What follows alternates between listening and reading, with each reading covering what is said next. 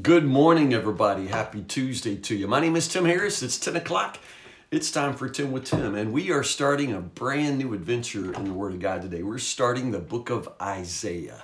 The book of Isaiah. So if you haven't read it yet, today we'll cover Isaiah chapter 1, verses 1 to 31. And, uh, and we just go verse by verse. So here we go. Isaiah is a long book. I think it's what, 66 chapters, something like that. Uh, so it's pretty long.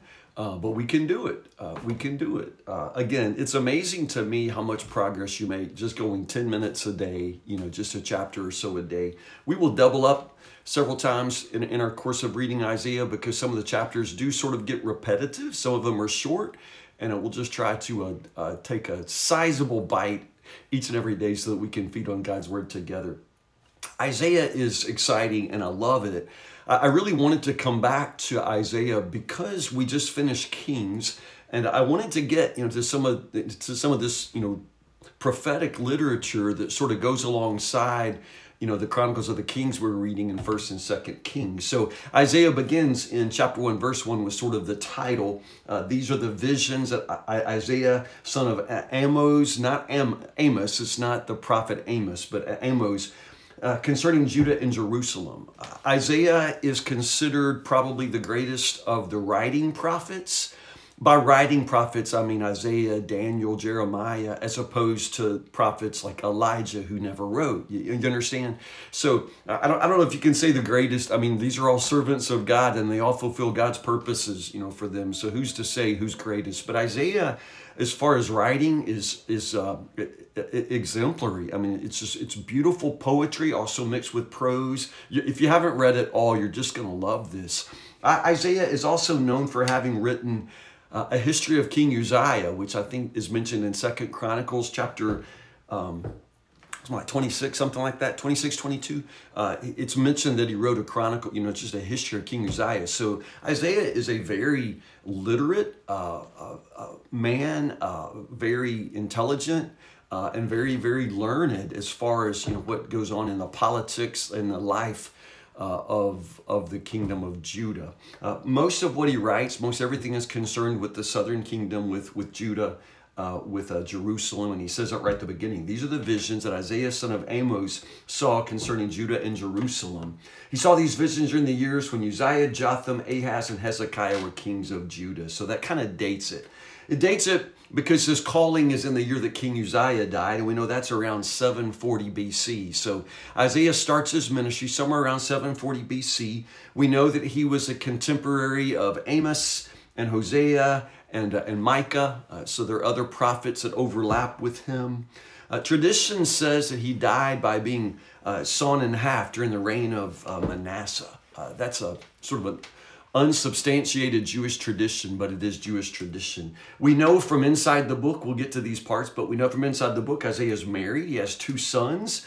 He spends most of his life in ministry right in Jerusalem, as I said, the southern kingdom, and he has his greatest influence really under the reign of King Hezekiah it says that these are the visions that he saw during Uzziah, Jotham, Ahaz, and Hezekiah. But but it, generally, most of Isaiah, most of what he writes uh, in, in, that we're going to read is going to be concerned with the reigns of Ahaz and uh, and Hezekiah. So most of it's in, in the reign of those two kings. So is that enough of just background to jump right in? Let's just jump right in. Chapter one, in many ways, is a summary of, of, of what we're going to find throughout the book. Uh, gosh, it's amazing. Listen, O heavens, pay attention, earth. You know, notice how the, the word of the Lord begins. You know, God begins by just summoning the universe, you know, to bear witness. And, and, and I love this. It, it, it underlines the importance of what God is about to say, the smallness of, of, of, of people, but, but also just the, the eternality you know, and the cosmic significance of, of, of the word of the Lord. And I love it. This is what the Lord says The children I raised and cared for have rebelled against me. Even an ox knows its owner, a donkey recognizes its master, but Israel doesn't know its master. It's just a, a blistering, I mean, Isaiah just comes right out with this blistering word of the Lord. Um, your head is injured, your heart is sick, you're battered from head to foot. This is what God sees, and God sees everything. God sees everything, God knows everything. The problem is, God sees us in a way that we usually don't see ourselves. You know, when he says, Your head is injured, your heart is sick, you're evil people, corrupt children, you know, they don't see themselves that way. They don't see themselves that way at all. And this is why the word of the Lord is often so hard for us to understand. The book of James says that, that the word of God, you know, holds up a mirror you know, and how foolish it is to, to like see your face in the mirror but not recognize what you look like. And, and, and this is what is happening here. The word of the Lord comes to Isaiah and holds up a mirror in the faces of the people, and, and they don't see themselves that way at all. And, and and the amazing thing about chapter one for me is this is this contrast this contrast between their injured heads and their sick hearts and the the amazing pomp and, and, and, and carnival atmosphere of the temple. I mean, the temple, I mean, if you go to the temple, you wouldn't know any of this stuff because, I mean, they are on fire at the temple. I mean, they discovered multiple services a long time ago. I mean, they are multiple services. You know, when you come in between the services, like there's so many camels in a parking lot, people can't even find a place. You know, families rolling in. I mean, it is amazing. The music is breathtaking. You know, the priests are on it. The sacrifices are just constantly, the smoke ascends, and it's beautiful and it's amazing. And everybody loves the temple. Everybody loves the temple. I mean, they love worship so much. I mean, you know, uh, but, but then God continues his blistering evaluation of their worship. And he says, Yeah, yeah I hate your meetings. Is this what you expect? I mean, all of it was for God, supposedly, right? I'm sick of it, the Lord says. I'm so tired of you people. I'm so sick of your offerings. I, I am so sick of it all. I am fed up with your worship. Who, who do you think ever asked you to parade through my courts with all your ceremonies? Stop it. Stop it, he says. Stop with the gifts. Stop with the celebrations. It's all sinful and false. I want no more of it. I am sick of your meeting. I mean, that, that, that is, uh, that is tough to hear. It's especially tough for a for a guy who plans worship for a living. I mean, it's you know, it's what I, am I'm, I'm happy to be sitting in church right now, living my life here, right? And, and, and I guess you, it's hard to read chapter one without asking yourself, would would God say the same thing about us?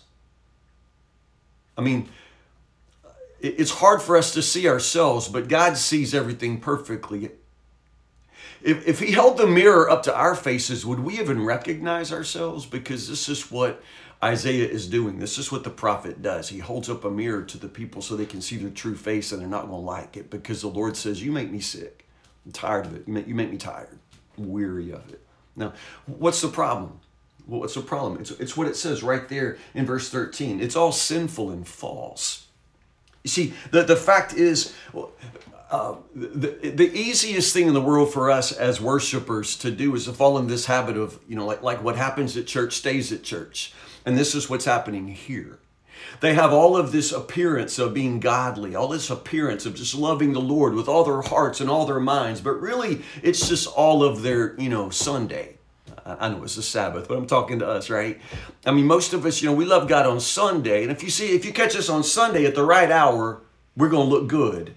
But the problem is your life life. You know, it's not just your church life, it's your life life. And and, and, what you do at church on Sunday has to be in one piece with what you do with the other six days of the week. You understand? And this is what God is saying. This is why God is so fed up with their temple worship because it doesn't match up. It doesn't match up with what they do with the other six days of the week. And God says, I am sick of it. I am tired of it. No, no, no.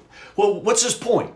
I mean, the point is uh, it, your worship of God you know, coming into his presence, you know, aligning yourself with him to measure up their worship, what he says is, you know, he measures it by the test of the, the stranger outside. What's good news for us here at the church ain't really good news until it becomes good news for the people out there. You know, the, the outsiders in need. And that's what God is saying. It's about the widows, it's about the orphans. Learn to do good, seek justice, help the oppressed, defend the cause of the orphans, fight for the rights of widows. God is saying you got to fight for people. You have to fight for people. You got to fight for those who were mistreated, fight for those who were forgotten, fight for the vulnerable, fight for those in need. You know? It is so hard for us to get it through our thick skulls that God doesn't just want us to parade through the aisles at church and singing hymns and, and saying our prayers and thinking that we're such good people. God says, I'm tired of that. You understand? God is outraged when people are mistreated. God is outraged when people are mistreated. And I'm talking about the people that you and I don't even see because we are so consumed with ourselves and consumed with our church life that we forget about our life life where real people hurt and real people suffer and real people are forgotten and we don't see them but God sees them. God sees them and God sees us. And God says I am tired of you. It, it's just that outrage that you find in Isaiah chapter 1 God is outraged because people are hurting, people are suffering, and the people of God don't care. There are nine imperatives there in verses 16 and 17. Nine imperatives. In other words, nine things you got to do. You understand? And they all line up with repentance and, uh, and, and, and justice. Uh, so, again, how, how do you treat the stranger in need? How do you respond to the to, to the person outside. I mean, the real measure of the effectiveness of last Sunday's church service is how it's going to affect the way you live the other six days of the week.